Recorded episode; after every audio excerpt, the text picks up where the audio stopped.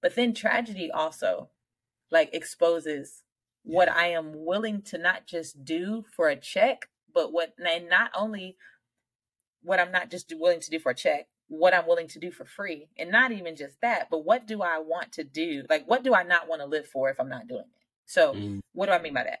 I tell people three three questions you can ask yourself. What do you want to get paid to do? That might help mm-hmm. you decide, you know, like your gifts. Like if there's something you can anything you could do and get paid for, like what would it be, right? Mm. So people say things.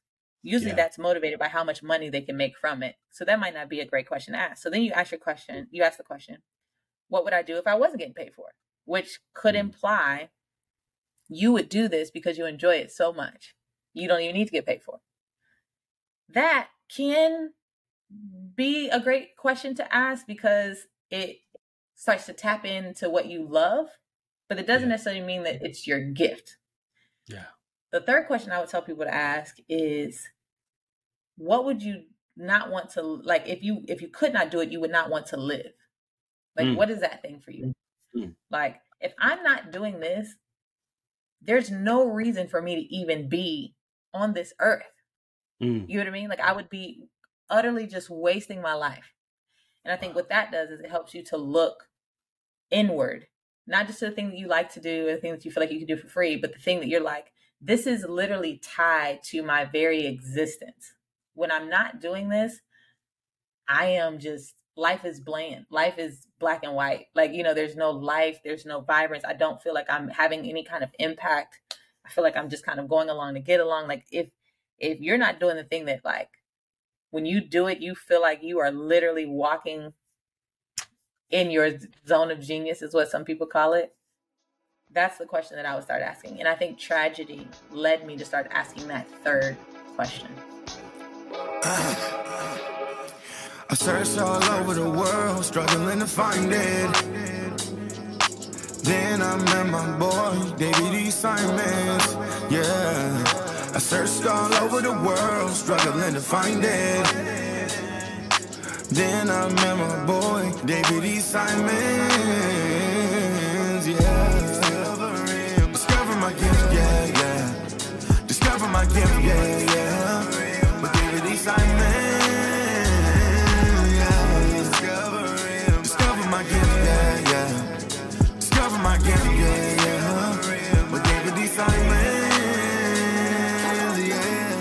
To another episode of How I Discovered My Gift with yours truly, David D. Simons.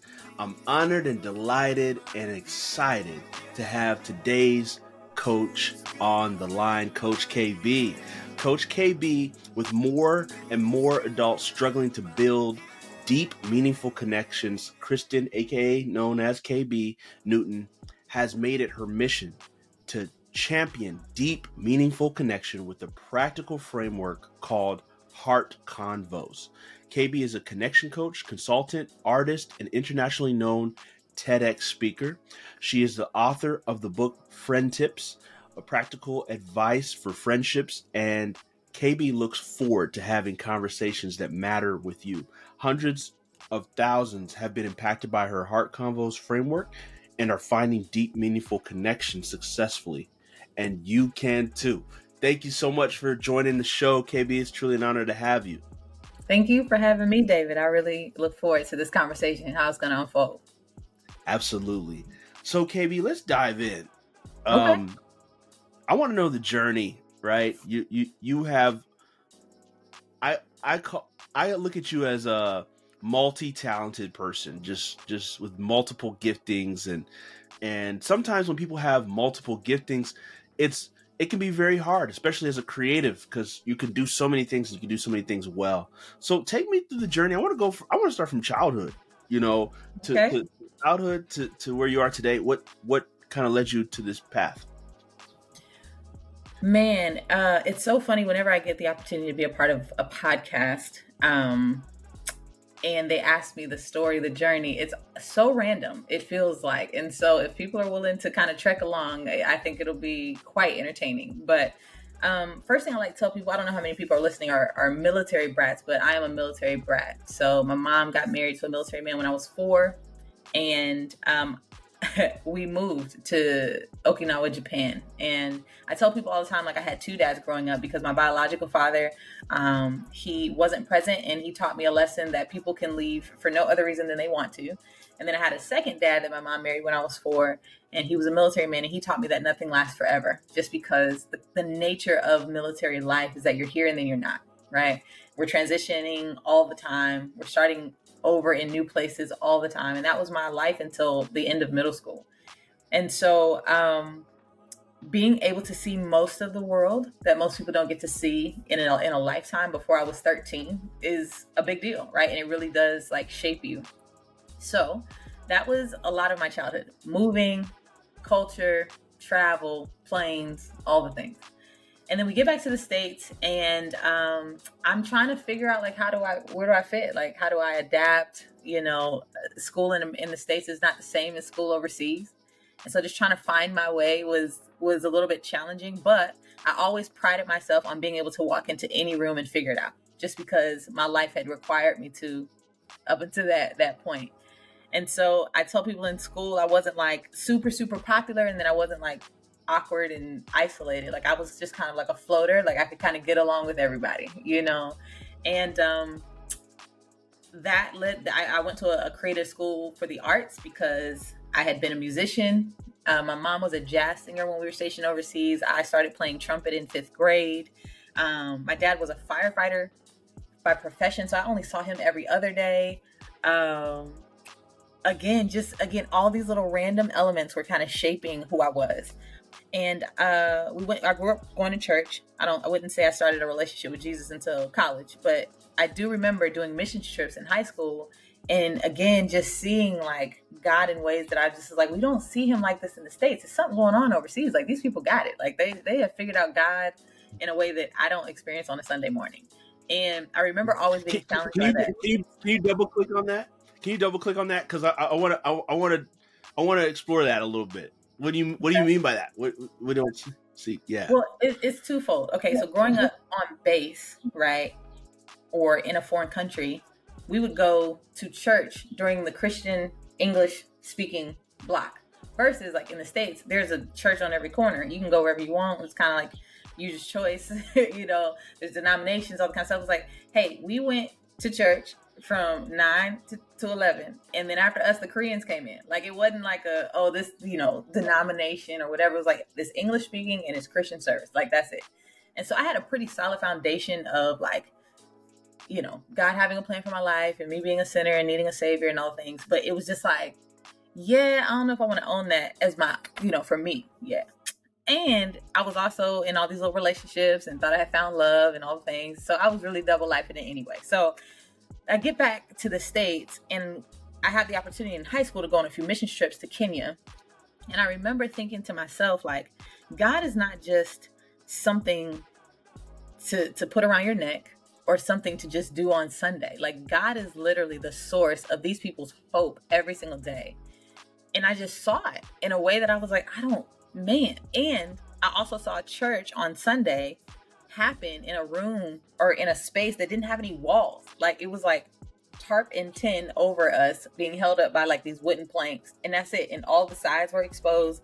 And you're talking about hundreds of people just gathering for worship on a Sunday, singing to the top of their lungs. I was like, yeah, we don't do this. We are in a full blown air conditioned building sitting in pews mm. and we just mm. kind of tink tinking like we just like playing like you know on sunday like if i feel like it i will if i you know if i don't i won't and i just remember in 10th grade being like yeah i don't want this i don't want this whatever they had going on in kenya i'm trying to figure that out this wow.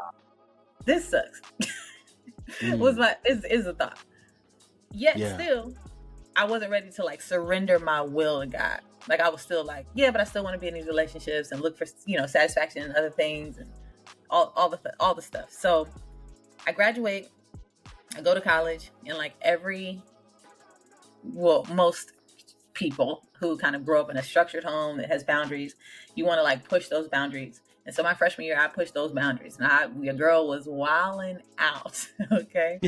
um, I mean, if I was going somewhere, I was gonna go in a handbasket. I was like, oh, we we mm. busting these doors wide open. And so my RA, my freshman year, was a Christian, and she would invite me to these like what they called impact group meetings, like a campus ministry. And I knew what she was about, so I just kept avoiding her. Like every time I saw her, I'd be like, "Oh no, no, I'm not." I'm not ready for that yet. I'm trying to go, trying to get in before 10 so I can get in free. I'm trying to go do, you know, do all the things.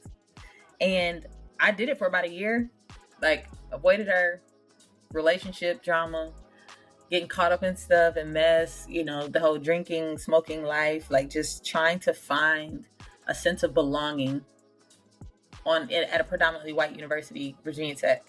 And so um, I remember being invited to this winter conference. It was like the December of 2004 in DC, this ministry called Impact.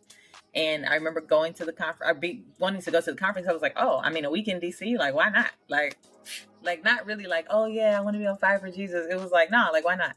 And so I went, mm.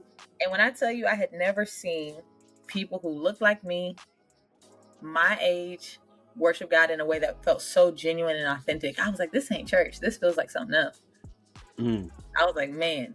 And I went to a, a workshop. A man named James White was sharing the gospel in a way that I'd never heard.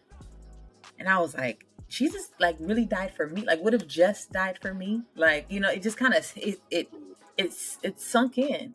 And I tell people a lot of times that yeah. when it comes to the gospel, when it comes to faith, like it's not taught, it's caught. You know, like mm-hmm. you can hear the mm-hmm. gospel 78 times, your mama, your grandma, whoever, and then one day it just hits you like, oh, this is like relevant to me. This is true. This is yeah. This is not, you know, this is not just a good idea. Like this is life, right? and I had that experience in 2004 um, on the floor in the back of a ballroom. And so that was the beginning of the end for me, in that mm. I passionately started to pursue what God wanted for my life there. And I was trying to figure out like what that was. I was like, God, well, I'm super animated and I'm personable and I, I love music, but yet I'm here to, you know, be an architect. And I feel like my, my biological father is probably a creative and artist, but I was raised by a military man. So there's an artist in me that wants to just float and fly away.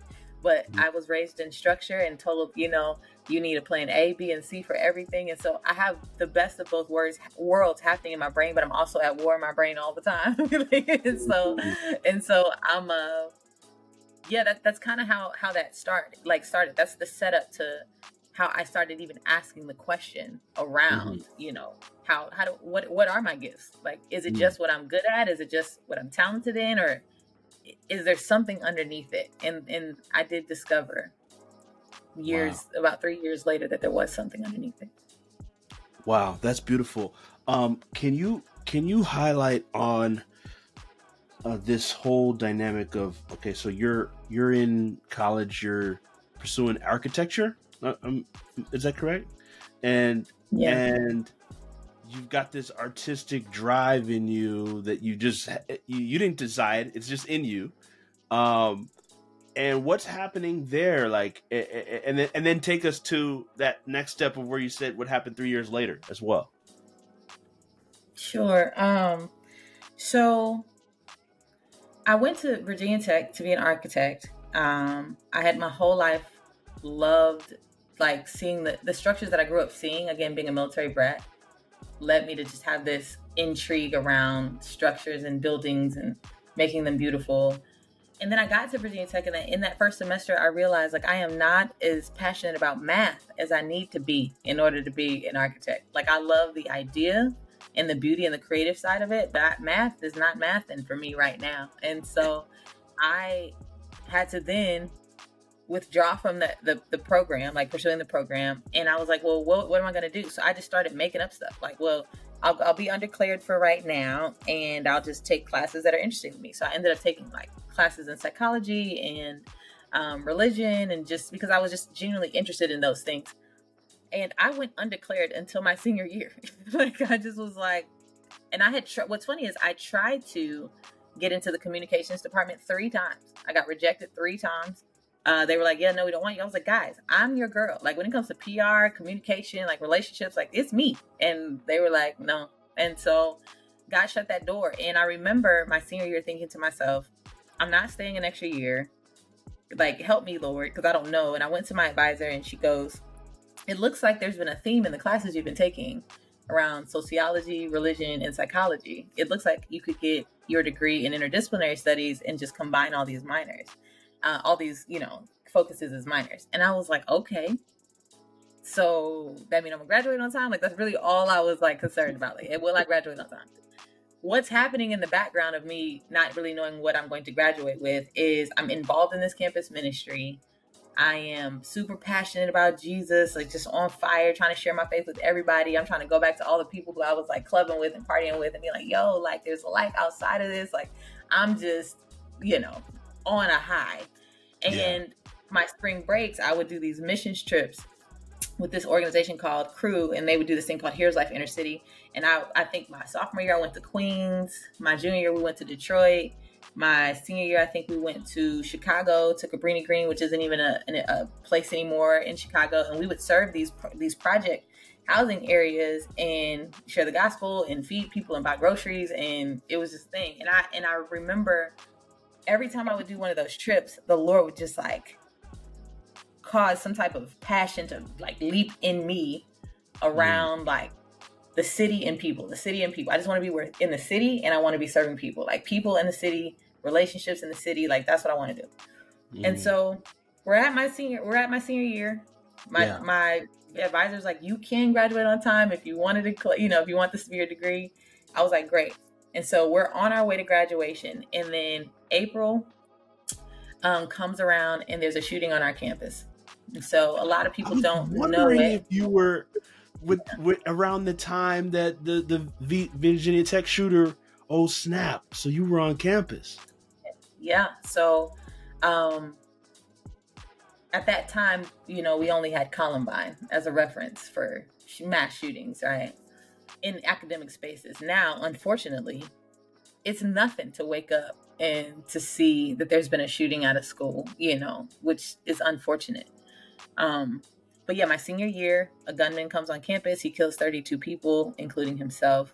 And I remember having dropped my best friend off at class that day. I was leaving campus. They were shutting everything down. All of the cell phone towers were gridlocked. Nobody could get a call in, nobody could get a call out. It was just like chaos ensued. And you just are trying to get in contact with everybody that you know. Like, hey, there's a shooter on campus. Like, where y'all at? Like, what building are you in? He's in Torrey. Like, you know, like just trying to communicate to people what's going on in Virginia Tech, the way that the academic side is built, there are these tunnels that kind of like connect some of the buildings. And so I just remember my friends, people in the ministry, like trying to figure out like where to go, where is he, all the things. And so that happens. People are dying. The count is going up. I'm right there, but I'm also watching through the news. I'm not in a building. I'm not in an academic space, but I had just dropped my best friend off in a building that he was in and it just was like what is happening and i remember the whole world came to our campus after it was over like the whole world like trying to offer hope people from every belief of anything were there trying to offer people perspective and hope for how to navigate such a traumatic experience and let me tell you like it's very traumatic and i don't know if you don't if you're not already anchored in something i don't know how you process like the only thing that kept me sane was the fact that i had a belief system, a worldview already about God and His goodness. And so that kept me from going adrift, but it was really hard still, like working through that mentally and emotionally and not allowing that fear to grip you and keep you from living your life. And so that yeah. was three weeks before graduation.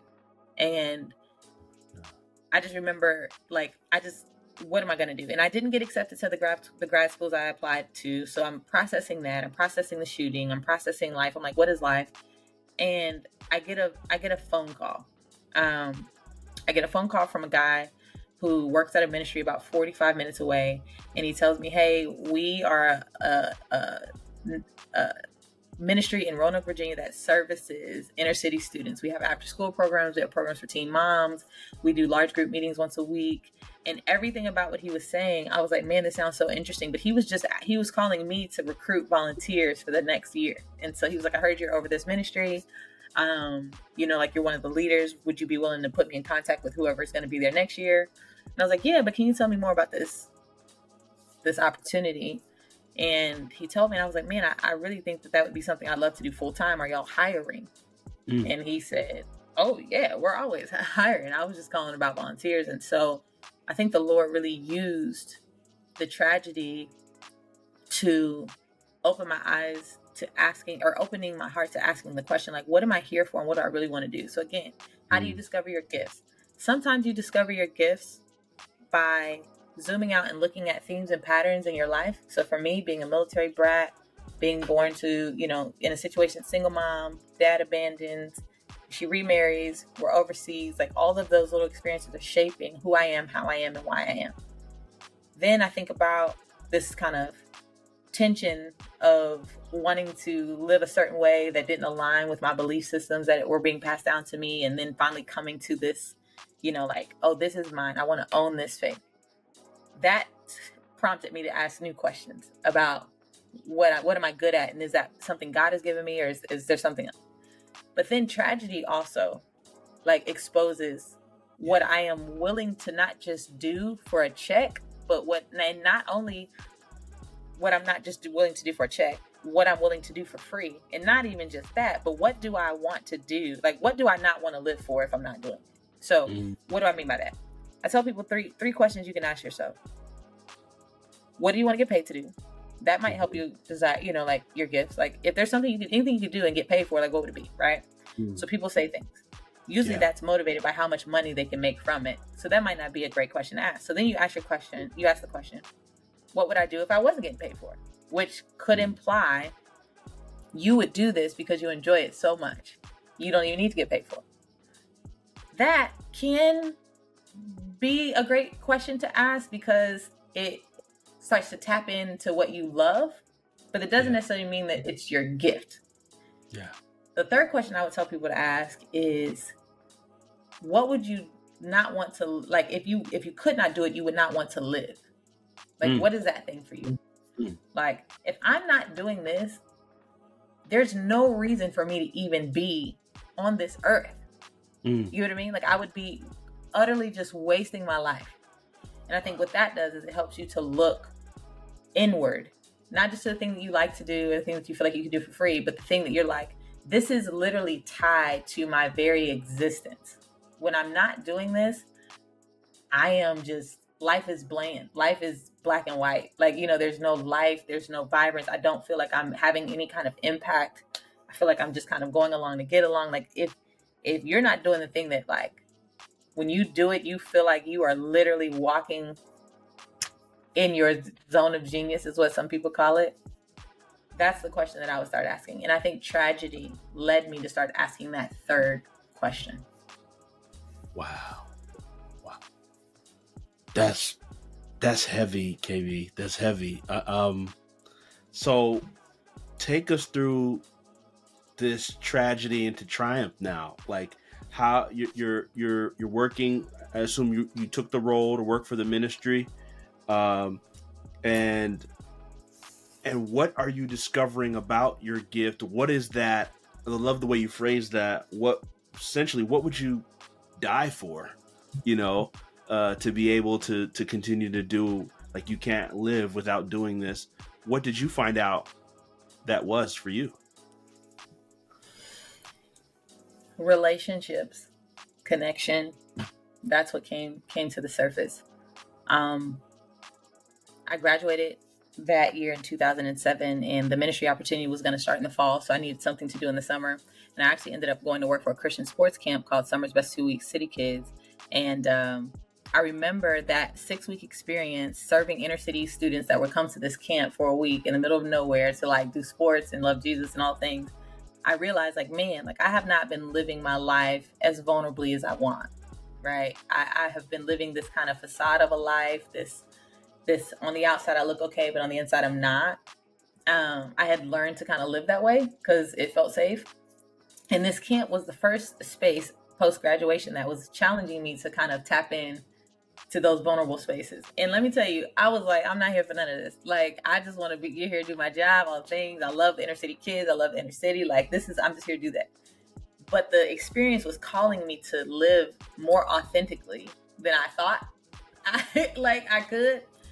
And let me tell you, I resisted it for like the first two weeks. I was like, no, no, I'm not about to. I don't know you people. I'm not about to be putting myself out there. I'm not about to be exposing my my trauma and my hurt and my junk and you know, because y'all might reject me, might judge me, like all the things that I had experienced before. and especially in Christian spaces, because in Christian spaces, people don't often know what to do with people's like realities. And so I eventually thought, well, it's going to be harder to resist this entire six weeks than it is to just kind of lean in. So lean in.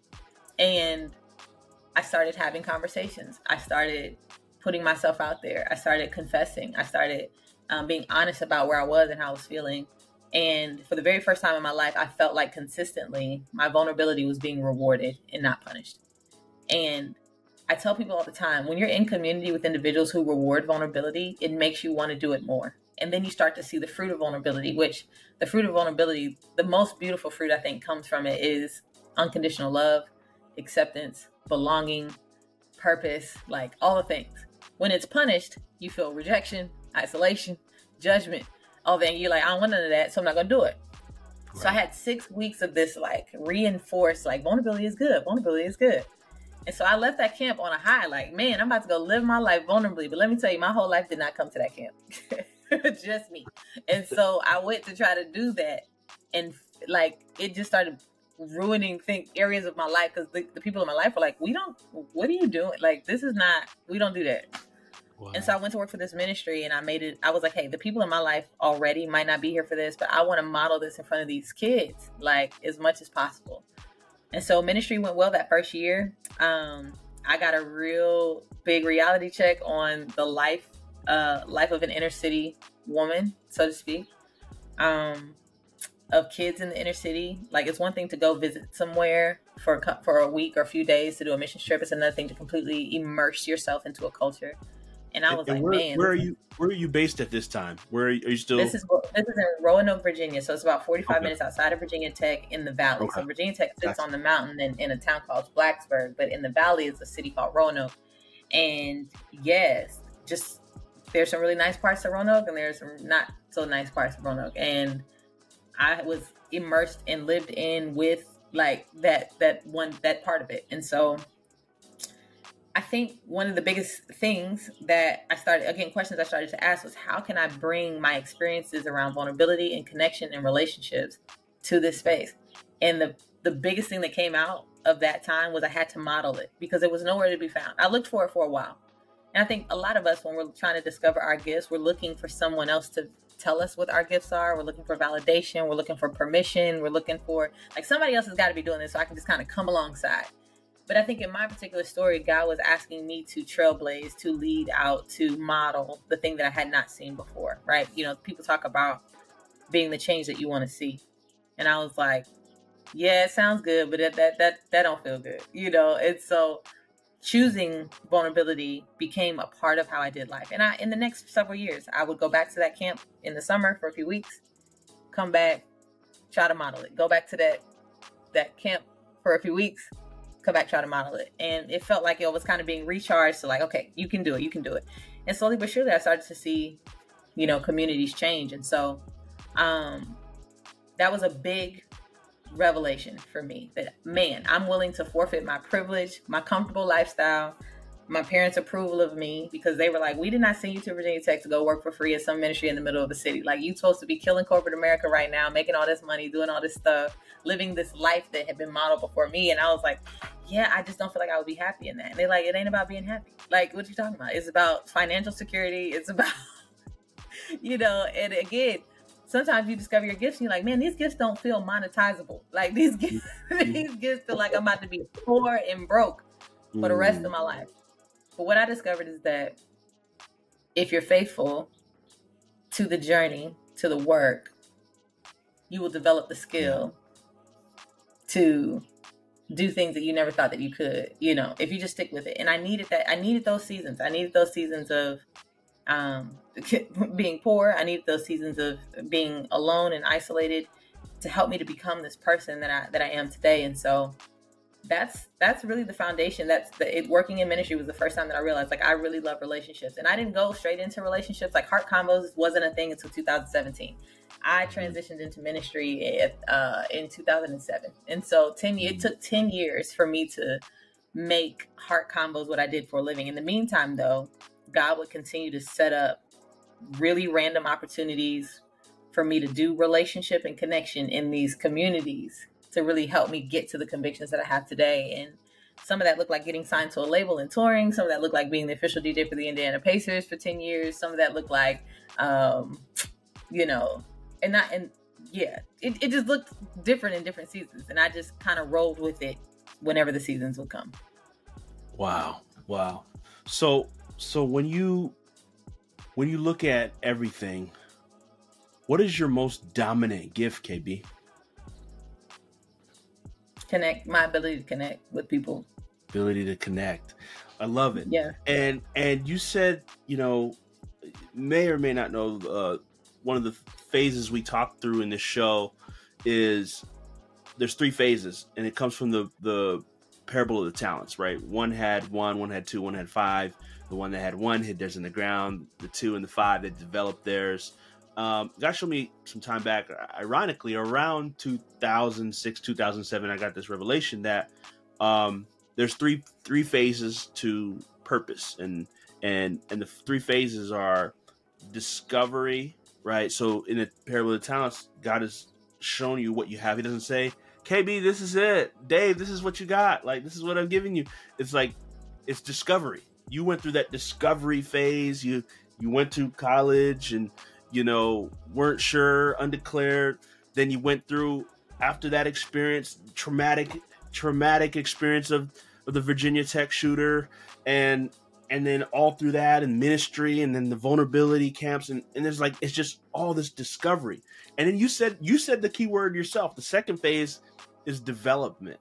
So God takes whatever He's given you that you're supposed to develop it into more uh, the one that had two and five developed theirs into more. The one that didn't hit theirs in the ground, you went into development. So this is where you got into the DJing and and the other uh, your heart convos and the businesses that you've developed. So if you could just speak to and, and then we'll talk about the last phase, which is distribution. So God expects us to discover, develop, and distribute because you don't develop all this gifting, you don't develop all this resource for yourself right? It's never for you. God never creates for you. It's to, for you to distribute to others, and and and distribution also kind of ties back into marketing money. So we'll talk about that in a second.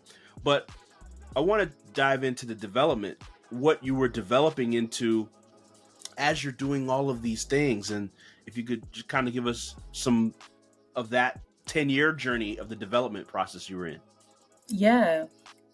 That's great. I love I love the wisdom and insight the Lord is giving you around that. I um, worked for that ministry for four years and randomly got an opportunity to transition from the ministry out here to Indiana where I am um, to be a part of a band. And so I don't, I'm probably showing some of my age. You know, Diddy had that Making the Band show back in yeah. the day.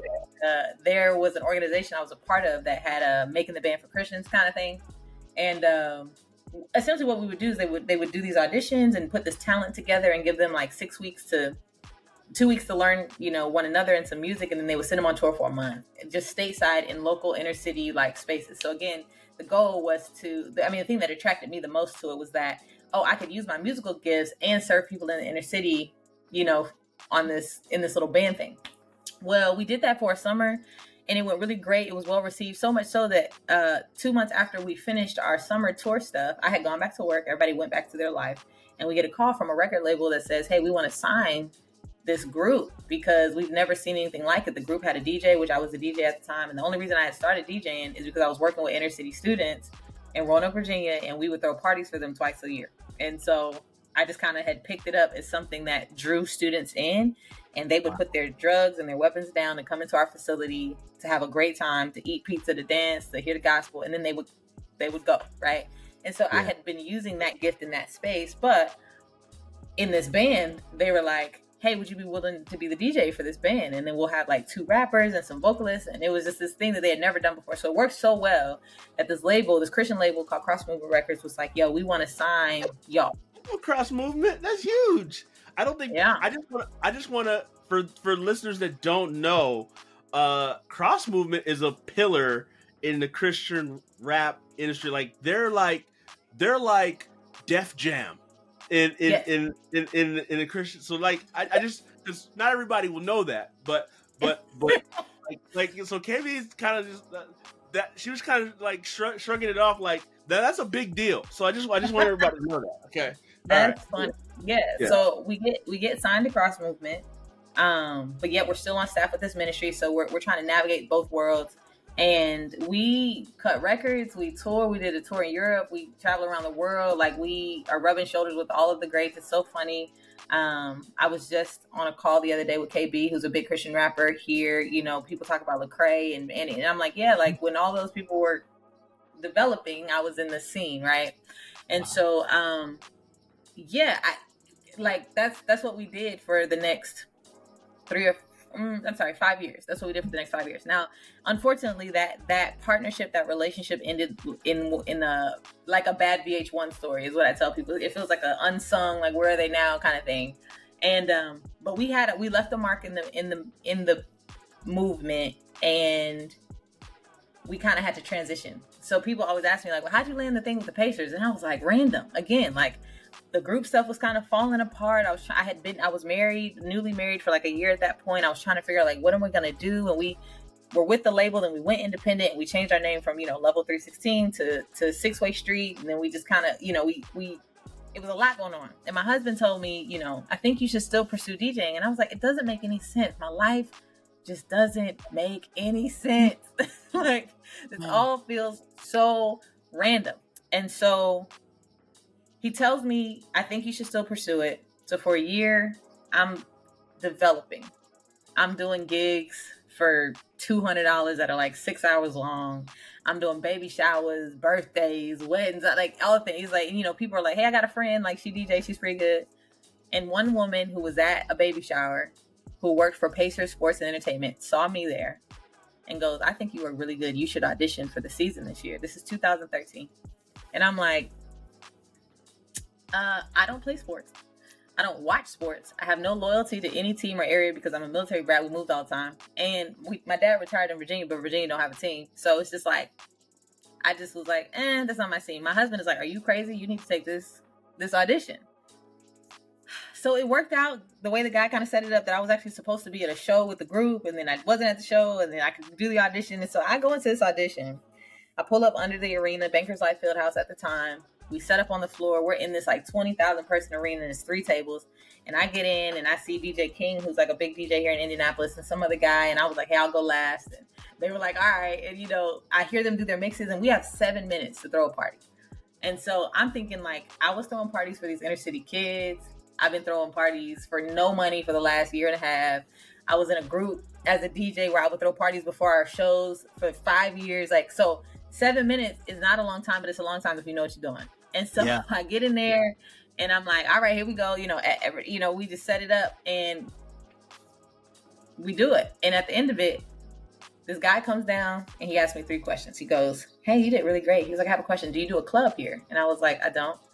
He was like, Do you have a residency somewhere? I was like, I don't. He was like, Is your calendar open? I said, It is and he says, um, "Well, we want to offer you the job to be the official DJ for the Indiana Pacers." Like right there, before I'm even packed up my, he was like, "You were fantastic. We love." You. And the other guys are right there. Like it was just what? awkward, and I was just like, "Sure." And he was like, "We'll send you the schedule." And my, I remember my first game, 2013, Chicago versus Indy, big game, packed out, and I'm like, "You got to kill it! Like this is it." And that was the beginning of the end. Like for the next nine seasons.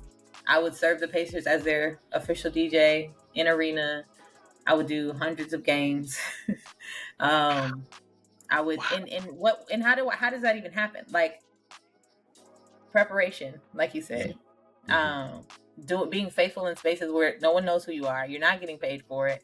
There's no audience. You just have to be faithful to hone your gift and to give your best everywhere you go. And not just that, the relationship part is if I if my character wasn't aligned, if if I have terrible character, I don't care how talented you are, your character keeps you in rooms. I tell people all the time, and this is a famous quote that your talent will get you into the room, but your character will keep you there. I don't yeah. do I might do the first season with the Pacers because I'm talented, but I don't do nine seasons back to back with the Pacers because I'm talented. I do that mm. because I'm a woman of character. I do relationships well. I know how to connect, not just through my music, but with my temperament, my personality, and they would put me on the screen. Like they weren't even doing that. They would put me on the screen because I would have all this energy, and they would, and people would be like, "Oh my God, that's Adidja. She's a girl." Like you know all this stuff, and it just started opening up crazy doors. And then my bosses would start pushing my uh, card to like the Olympics and different brands and companies in the um, in the city. And anytime in Big Ten, I was the Big Ten DJ for the women's conference for three years, four years in a row.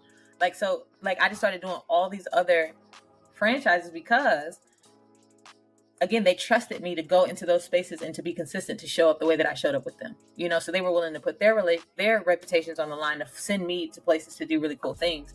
And that was great. And even this I went to a game this season, they were like, Hey, you want to do all star next year? Like, you know, and I'm thankful that now I'm in a place where I can ask myself the question, Hey, do I want to work the all star game or do I want to attend the all star game? Like I'm in that place now, right?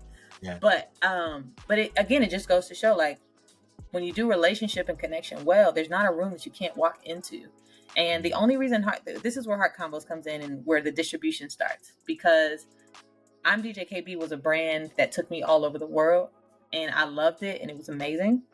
But my husband and I were married five years before we had our daughter. And in 2017, I got pregnant with her. I just knew the Pacers were going to fire me. I had been working for them for like five or six seasons at that point. I was like, hey guys, I'm going to be real pregnant, like real pregnant this season. Like, I can't hide it. And they were like, yeah, we don't care. Like, it's okay. And I'm like, y'all, you don't want to.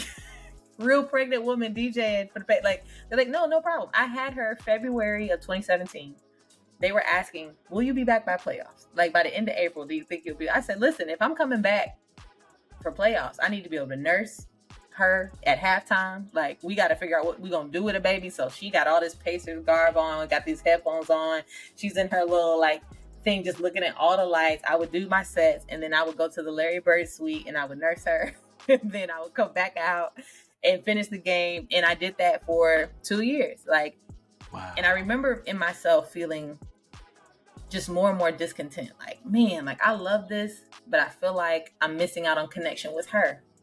Mm. And so, because I love connection, I'm like forfeiting connection with her to still cultivate connection in these spaces just doesn't feel worth it anymore. So mm. that's when I started asking God, like, is there something else I could do? and I, I, I, went back to asking those three questions. And actually, I, I think I missed one. It's not just what would you do for free, um, what would you want to get paid to do, or what would you want to get paid to do? What would you do for free? You could also ask yourself, what would I pay someone to do? Like, I love doing it so much. I'll give you twenty dollars just to listen to me. you know what I'm mm-hmm. saying? Like, if you, just, I, I will pay you just to sit mm. here, right? And then you ask that question, like, what what do I not want to like live if I'm not doing? You know. And so that was the beginning of the Heart Convos era. And because the answer to that question became relationships. That's wow. what I want to do. KB, this is powerful.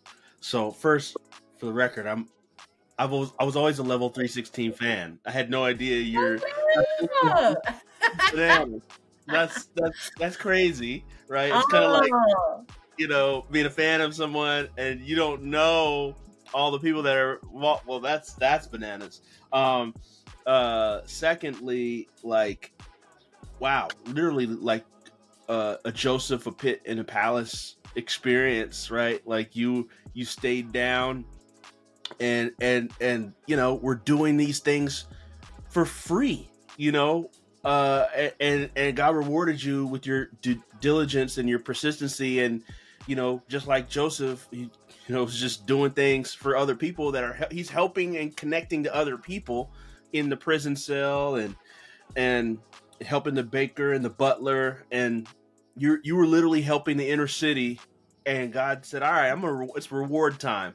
You know, I'm gonna reward you. You weren't even looking for it, right? So it's just amazing, amazing journey you have, um, and I'm glad to talk about the heart convos piece and now it's like it's like all woven together your whole connection gift um take us into heart convos and what you do there and and how you serve people through that yeah, so Heart Convos was birthed just kind of out of a season of discontent. Again, when you're asking, like, how do I discover my gifts? You have to be looking for God everywhere. Mm. Like, if you want to discover what your gifts are, look for God everywhere because you will find Him anywhere. And if wow. you look for Him anywhere, you'll find Him everywhere. Like I tell people all the time, if you're looking for God, you will find him. That's why he says if you seek, you will find, right?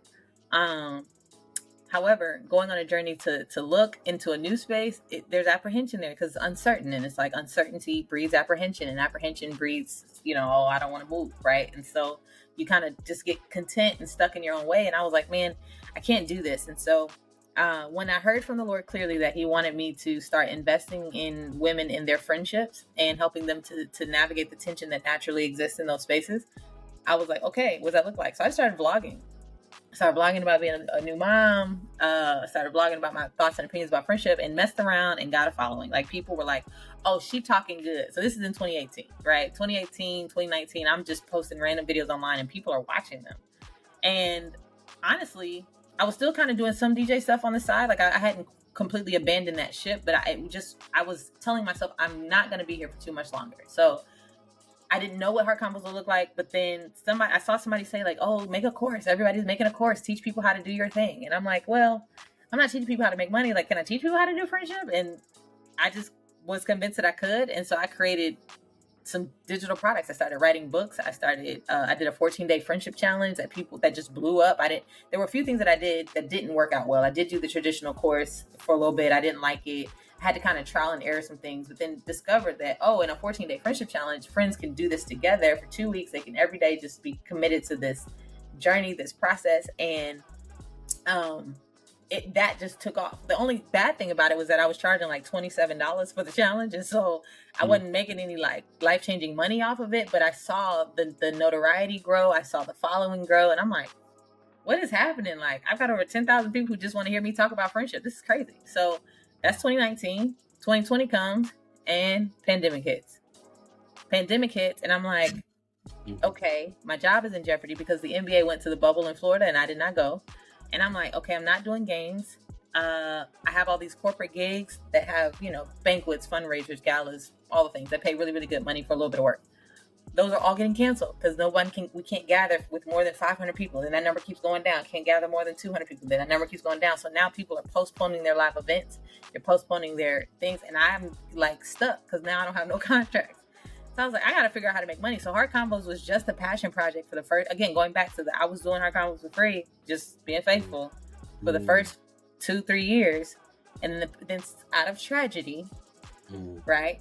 The pandemic hits. People are losing jobs, things getting harder, and my business all of a sudden just springboards, like mm. because people are realizing in this social distancing space that they hate the people that they do life with. So everybody's like, "Oh God, where did I go? Who be talking about relationships?" Because listen, I can't, I can't. Like everybody is just in a place because they're like, relationships are hard, and so now mm. all of a sudden, because of the pandemic, friendship becomes really cool again. It's not like people want to start talking about friendship and mental health and relationships, but at the same time, I'm battling this narrative around cancel culture and ghosting and yeah. all that stuff. And so yeah. now I have an enemy to like target. I'm like, I'm anti cancel culture. I don't go like all this stuff. And people are like, who is this girl? Like, she is just mm-hmm. shaking stuff up on the internet. Yeah. And in 2020, in 2020, I, I did what I, I knew to do. I just made digital products. I charged a little bit of money for them. People bought them. I started a little coaching program for like 500 bucks a seat. And it was fine. But in 2021, at the top of 2021, I met a man named Myron Golden who. Mm-hmm first thing that he told me was you need to raise your prices. He's like, if people are buying your stuff and they like what you do and you've become an authority in this space, you need to charge. And I'm like, well, what you talking about? Right. And he was like, you need to charge like $5,000 for it. But I was like, baby, let me tell you something. I ain't charged more than $500 for nothing in the mm. last several years. Like, that ain't gonna work. Mm. He was like, well, what, what do you have to lose? Because you're not selling a $5,000 product right now. So if you sell if you create one and then no one buys it, you're still in the same place. So he was like, you should do that. And that's exactly what I did. I took his challenge, his five day challenge, the Make More Offers challenge. Uh, at the end of it, I he offers to you know join a coaching program, which I was like, I'm not there, but I can go do what you've asked me to do, and I did. And in three days, you know, of of making this offer for the six month coaching program, had four women say yes to it. So I made like over twenty thousand dollars in three days, and I was like, I've never even. What are we talking about? And so I took that money. I went back to his challenge the next month, and I said, I just wanted to tell you that what you what you told me to do, it worked.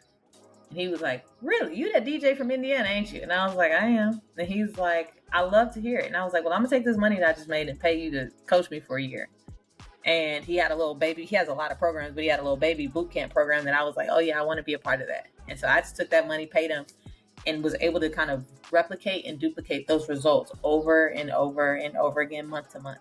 I created a five day challenge that I had a high ticket offer for at the end of it. And I just started helping women at like this really high level. I created then an inner circle for myself that was like a $10,000 product. And I just started scaling my business. I was like, I have never, like, I could do a challenge and make 20 grand a month or, you know, like it was in in the world that we're in now, you know, that that feels like crumbs, right? But it was life-changing money for me at the time because I was like, what is this? And sure enough, Myron ended up having a live event that I attended and we hit it off really well. And I was able to leverage the art of connection in that space and um, win, win over, win him over in person. He had already just kind of fallen for, for my story and my success, you know, like over online, but then meeting him in person and him seeing, oh, this, this woman is who she is online, like also in person it kind of just developed a little bit of a relationship there. But that, I mean, that was it. And when my program ended, I think I ended up being in for like a year and a half. And then I, I told myself I wanted to use my resources to kind of expand my team. So I actually ended up hiring an agency instead of like ascending into other programs. And one of the people that I hired is in his inner circle program. And so I'm telling y'all this story just to kind of let you know where I've landed in my journey as an entrepreneur right now. And that is uh, I'm doing life with this agency for like six, seven months. And I get on a call one day, and for whatever reason, we missed, we, our wires were crossed about when we were meeting. And we weren't supposed to meet that day. We were on the call, and he just, he just passively goes, Oh, did you know Myron's hosting a, a, a live event in June? And I was like, for real? Because he kind of told his inner circle before he had announced it to the public. So I was like, for real? He was like, yeah, like you should tap in and see if, you know, he needs an MC or something. Because I had joked about the fact that I'm like, you need an MC. You need to stop doing your, like, doing all of the things at your event. And I was like, bet. So because I had built great relationships with his team, I immediately text Laura, hey, is Myron doing an event? And two, do y'all need a host?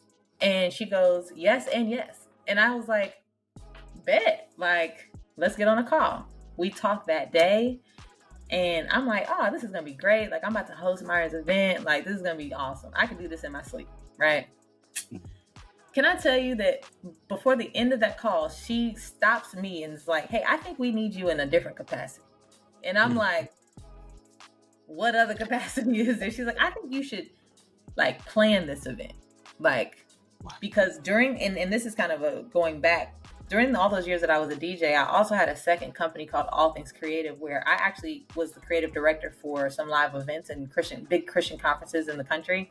So I would do stuff with like Legacy Conference, that was a thing in Chicago. Um, I would do, yeah. um, I would do like different Young Life conferences, Cru, Impact, like all kinds of stuff. And so I was like, I'm very well for. I was on tour with KevOnStage at one point. He's a really popular comedian. Oh, wow. um, yeah. I produced a few like shows and like like so I had I was DJing, but behind when I wasn't DJing for the Pacers, I was DJing people, so to speak. Like I was like helping events kind of flow behind the scenes, and so people didn't know that. But I had I did that for like seven years, and so. Wow.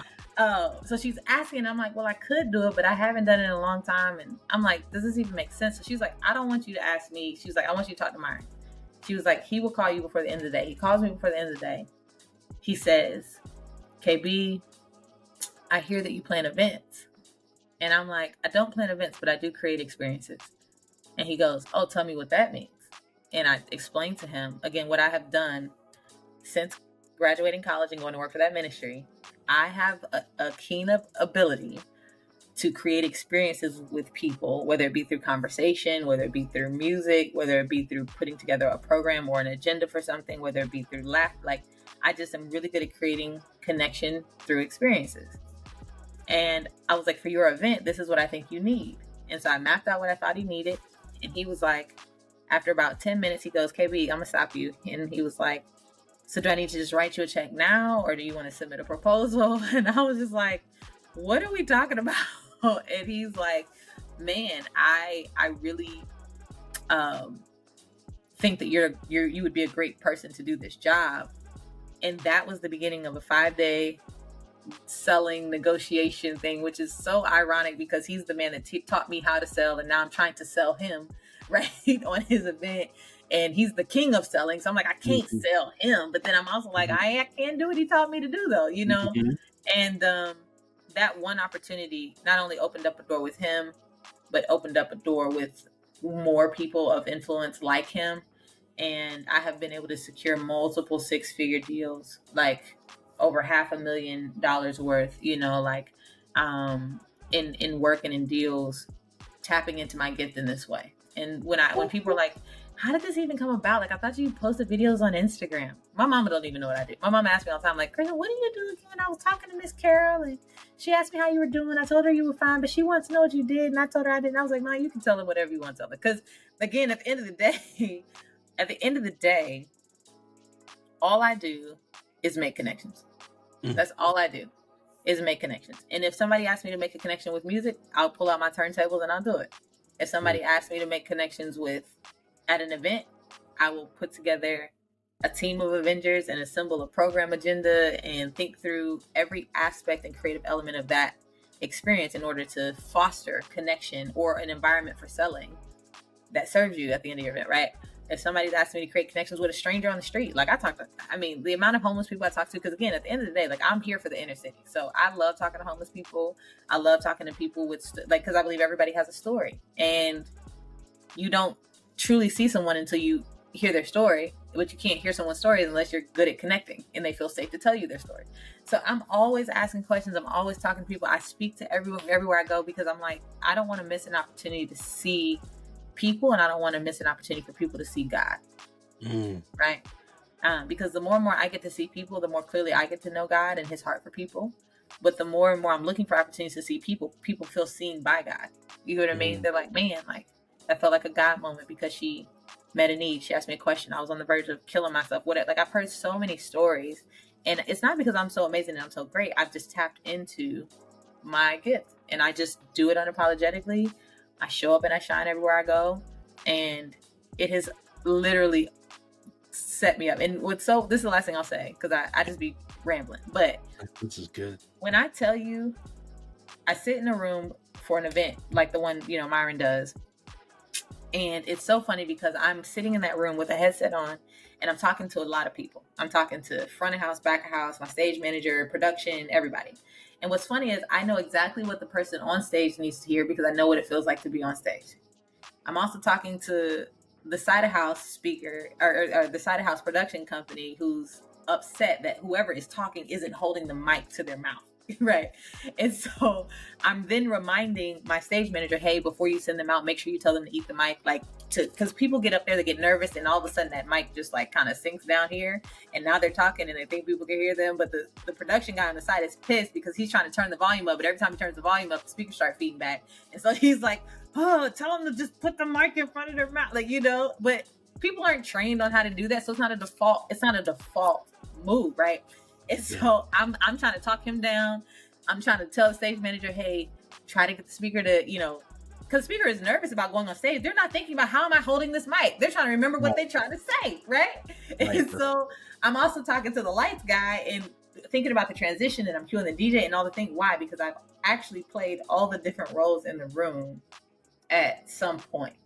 And so now as I sit here and I do what I do now, I'm like, man, you were preparing me in that high school talking to that teen mom, you know, that that one day you were preparing me when I was stressed out trying to figure out if my best friend was dead or alive in the midst of a mass shooting. Like you were preparing me. You were preparing me she, when she lived, right? She did. Mm-hmm, she did. Um, okay. um, you she you were preparing me when my mom told me that she was gonna we were she was getting married and we were gonna move at four. Like you know, you were preparing me for all those birthdays and Christmases my biological father promised to be a part of, but wasn't. You were preparing me. You were preparing me for um, moments like this when you were showing me hun- what it looked like for hundreds of Kenyans to gather at an experience that didn't have any lights, sound, electricity, program, haze, none of that. But yet something was happening in that space that wasn't relying on the production. So I'm like, mm. you you were preparing me, being able to see that, and and and so now when I think about my story, I'm just like, and I literally for 10 years was in an arena with thousands of people watching a production happen. Like listening to people on a headset talk to each other about things, which again was preparing me to know how to do that for the events that I would then host.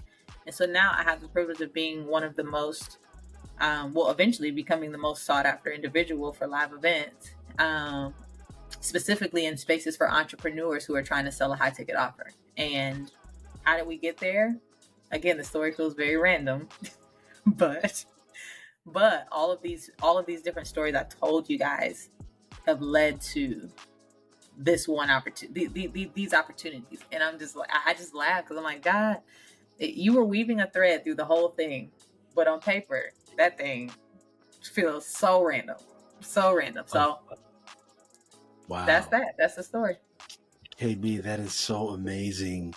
Uh, it's a beautiful journey, and um, I thank you for sharing that whole process, right? Because a lot of times people see the glory, they see the success, but they don't know all the building blocks and everything that you had to become, all that you had to do to be to to build to this level, the development, the discovery, and then comes the distribution. So uh, it's phenomenal. And I and I have to say, um, we got a chance to meet at a at an event with Myron's, and, and I, I noticed something that you did, and I was like, this is this is your heart posture, and I'm not surprised that every blessing that's coming into your life. So now I'm like, oh Lord, what are you about to say? What do you see? so, so, the event was going on, and, and and Myron was speaking, and some either Myron or some one of the students or somebody was speaking, and the mic was cutting out, you know, and there's an audio team there that's trying to sort things out, but I think they're preoccupied or doing something, and you just charge from your seat, go to the go to the booth, move some some tweaks, make some things sound much clearer, sounds much better, and you just took your initiative to serve. Right? Nobody asked. You're not in that capacity in the, in, in that room. You're not in that capacity to do that. you didn't. That wasn't your job. You didn't have to do that. You just took initiative. And I'm just like, you know, and I'm hearing your story. I'm like, no wonder uh, you're seeing the blessing in the hand of God because you have a heart to serve, mm-hmm. and and and you're you're you're reaping the benefit of being a servant servant and serving others so that was a precious moment for me seeing that and as a former dj i you know uh, I, I see all those things but it wasn't even about djing it was about your care and concern for what's going on in the room this this can impact somebody's hearing or of what what they might need in that moment and your intention your your intentionality in that now knowing behind the scenes how you think you were intentionally looking at this from probably five different vantage points. Yeah. yeah. Which is so funny because when I try to explain people, I'm, I'm, now leading a team and trying to teach people how to do what I do.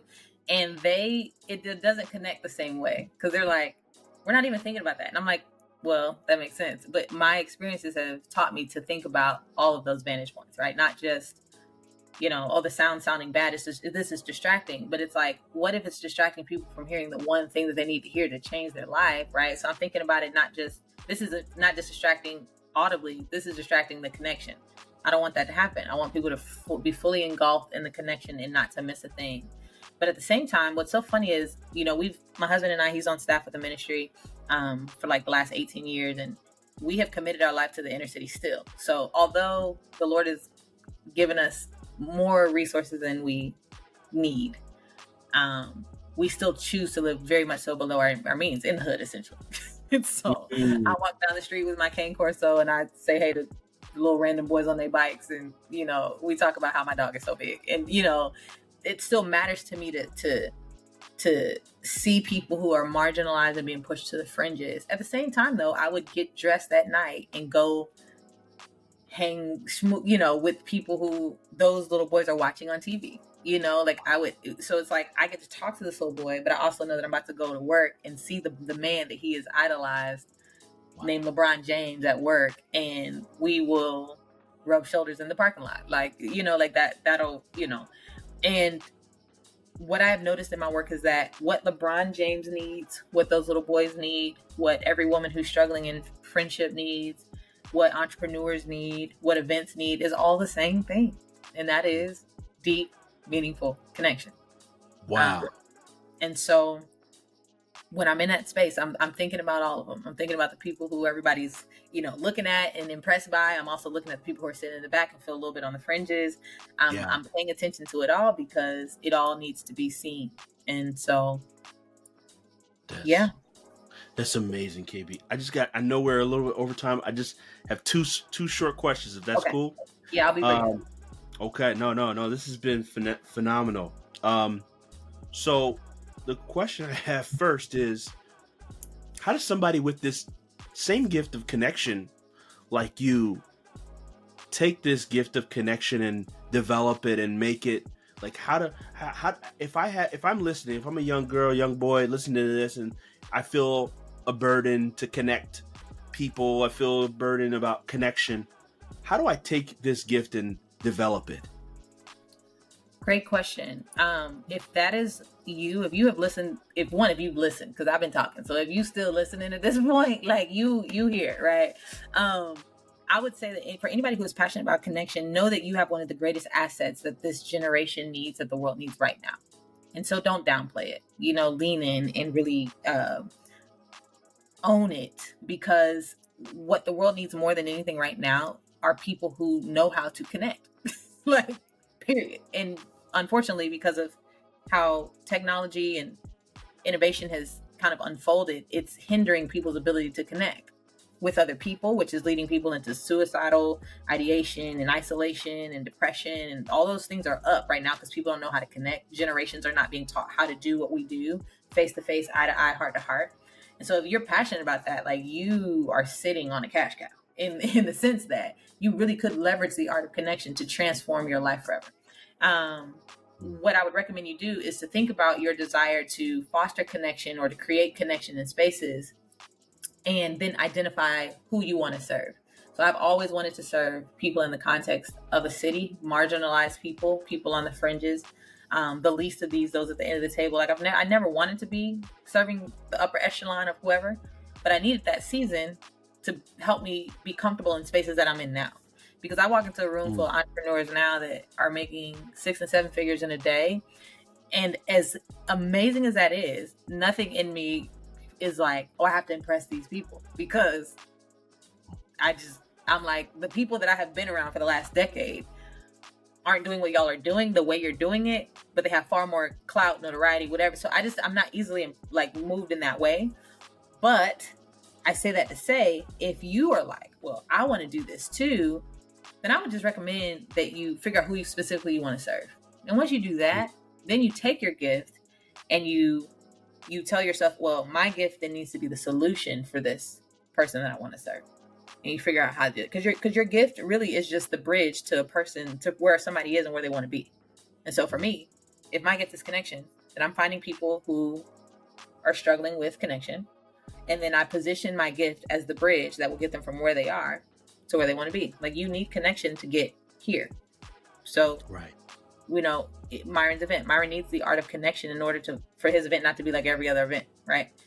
Uh, what millennial woman navigating, you know, struggling to build community in her 30s needs connection to find her tribe and to do the thing, mm-hmm. right? So, whatever your gift is, figure out who you want to serve and ensure that your gift is the actual solution to their problem. If you want to serve a group of people who don't actually need your gift to solve their problem, then you have to rethink about who you're serving. So that's where I would start in that in that process. What's what uh what I hope I answered that. Was that helpful? Oh yes, very helpful. So how can people let want to work with you? You know, they're hearing this. Hey, I want to learn and develop my skills and connection. Either I, maybe I don't have the connection, gift, but I need your connection solution, or sure. I'm on the other side where I need to want to I want to develop my connection ability, gifting, and I want to work with you, how do how do people connect with you to, to do that? Yeah, great question. First things first, um, if you yourself are like, hey, I want to grow my ability to navigate or learn the art of connection and navigate connection in my life, whether it be in your personal relationships, professional, or whatever, I would recommend that you just you follow me on Instagram um, at Heart Convos. And so Heart Convos is um, my social media platform that has a wealth of just content. I am super findable on the internet. So if you type in H E A R T Convos, C O N V O S, you can take a deep dive into all of the things that I've taught over the last five years. And so you can Google me and see TED Talks that I've done. I did a TED Talk called Nine Ways to Tell If Your Friends Are Trash. You can go on my YouTube and watch some shorts. TikTok is my agency has kind of put me in that space. I don't actually get on TikTok, but I think I'm there. Um, but on Instagram, there's just a lot of content. And the deeper dive you take, the longer form content you'll see and the deeper that I used to go into things. You know, with the culture of reels and stuff now, a lot of things feels very like chopped up and short, but you can you can just go and learn. Um, I do have a mm. five day challenge called the Make Better Connections Challenge. I have not done that challenge in a while. I probably won't be doing it in a while for a little while. So um, that's not really an option right now. But if you go to makebetterconnectionschallenge.com, maybe you can see when the next one will be. Um, I have a, a, live event that I do called Friendcation Experience. It's a three day weekend event for women where friendship is the focus. And so if you're female and you're like, I just want to find some great friends, or you're like a woman in friendship, you're like, hey, my, me and my friends need something to do Labor Day weekend. Uh, Friendcation will actually be hosted in DC this year, and we're putting on an incredible experience for about 200, 250 women. Super excited about that. Um, this is the second one we would have done, and it's really just a good time, but also an opportunity to learn and go deep around the art of connection for friendship. So that's what I would give to you if you want to do that personally and in your relationships. If you want to um, learn from me how to do connection in corporate spaces or with events or in all that that kind of stuff, I would just say you could email me at kb at heartconvos.com and just let let you know let uh, me know that you heard me on this particular podcast and then we can figure out how you can get in, involved. There might be an opportunity for you to volunteer at a live event or to serve in some way because there's just so many doors opening up right now. I will need to leverage a team of connectors. And that's one of the prerequisites for people that I work with. I don't care how talented you are, I don't care how much money you got. If you don't understand connection, I won't do it. And which is the one reason I said yes to this podcast. Because I don't know you, like mm. personally, we don't have all this history. But I know in the moments that I have interacted with you, the connection was there. I was like, okay, he does people. He does connection. He cares about people. And not everybody in the rooms that I go into do that well and I can tell immediately. I tell people all the time within three minutes of meeting somebody, I know exactly what my intentions are and what I'm willing or not willing to do with that person. And after meeting wow. you, I was like, uh, I really like him. But then when you came back around, I was like, um, hey, would you be willing to do a podcast? Absolutely. Like, because I knew what I was going to get based on just those few interactions I had with you. And so people who are great at connection are like, that is a prerequisite for me, even even working working with people. So yeah, that's that's beautiful. Thank you for sharing that. I I, pro- I know I said last question. This is the absolute last question. I promise. No, you got it. What's up? What's up? so so we asked this question on on the show to everyone. You weren't prepped on it. You didn't get a, a heads up on it. No one does. What's the difference between one's gift and one's purpose? One's gift and one's purpose. Hmm. What's the difference between your gift and your purpose? I believe that your gift is just a tool for which you fulfill your your purpose. Um, your purpose is um, the reason behind. It's kind of like your north star, right? So here's the thing about connection. So I've kind of used this now that you're talking about purpose, I'm like, okay, well, now you're opening up another can of worms. But one of the things that I teach in my inner circle programs is this idea of your North Star. Your North Star is your, not just your why, people have like whys in life, but your North Star is the thing that guides you literally in everything that you do. So technically, connection, deep, meaningful connection is my North Star, right?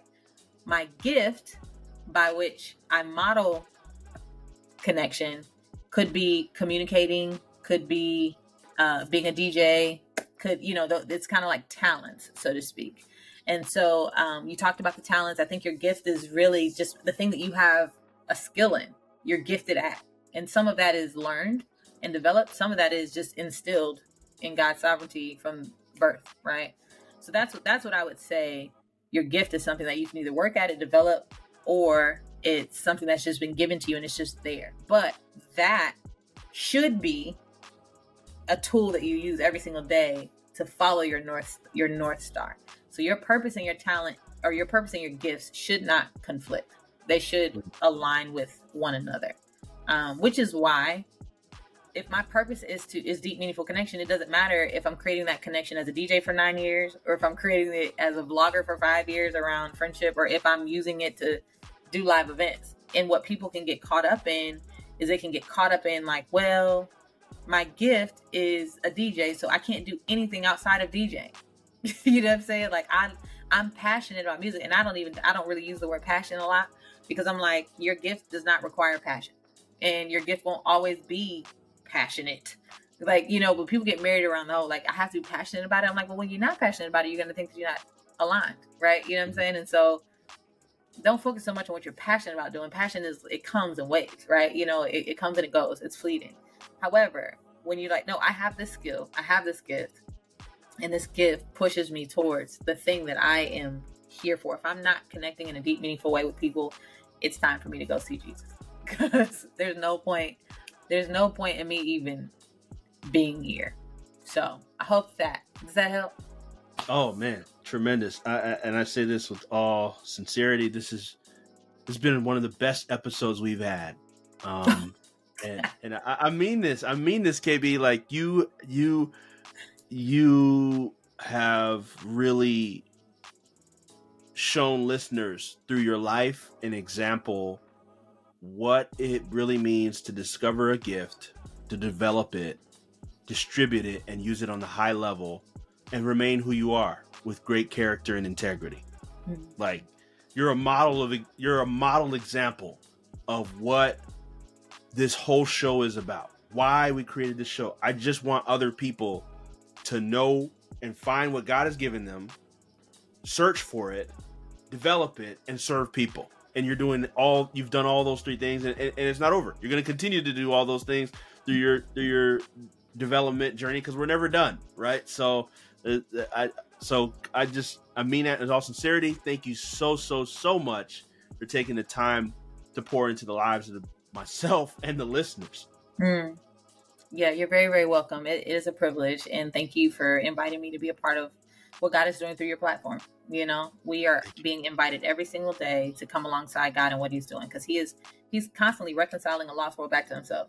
And again, He's using each of us in a different way to do that. And so I think for me, I have believed that for the last 20 years that God is inviting me to be a part of what He's already doing, which is why there's no pressure for like for me to be perfect and have it all together and all that kind of stuff. Like, listen, He already got it. He just asked. it. He's it's just kind of like when I asked my daughter who is six who I'm really shocked did not come into this interview at any point. But literally, I will invite her to be a part of something that I'm doing, not because I need her to be there, but because I want fellowship with her. Like I want relationship with her. And God wants relationship with us as he's reconciling a lost world back to himself. Otherwise, we get saved and then we can go to heaven. it's like, oh, I've, I've like become a follower of Jesus. Now I can like take me, Lord. They just like, if he leaves us here, what is it for? It's so that people can see the things that you have seen um, in hopes that they realize that the world is bigger than me, life is way bigger than me, and I am just hopefully pushing whatever attention or fame or accolade or awe back up to the Father, you know, for His glory. And so, um, thank you, and yeah, anytime. I searched all over the world, struggling to find it. Dear listener. I would like to thank you so much for listening to How I Discovered My Gift with yours truly, David D. Simons. As a token of my appreciation, I would love to give to you my most important piece of work to date, and it's called the Purpose Gift Tape. It's a motivational mixtape geared towards helping you to identify your gifts, which ultimately lead to you discovering your purpose. This is a six track album I poured my heart and soul into. It includes beautiful beats and amazing spoken word over it. And I'd love to give that to you as a free gift, as a token of my appreciation for being a part of the community. So to get your copy, all you need to do is go to podcast.daviddsimons.com. That's podcast dot David, the middle initial D, Simons, S I M O N S dot com, and get yours today. Thank you for being a listener. I'll catch you on the next episode. How I Discover My Gift with David D. Simons is proud to be of the amazing and illustrious Alive Podcast Network.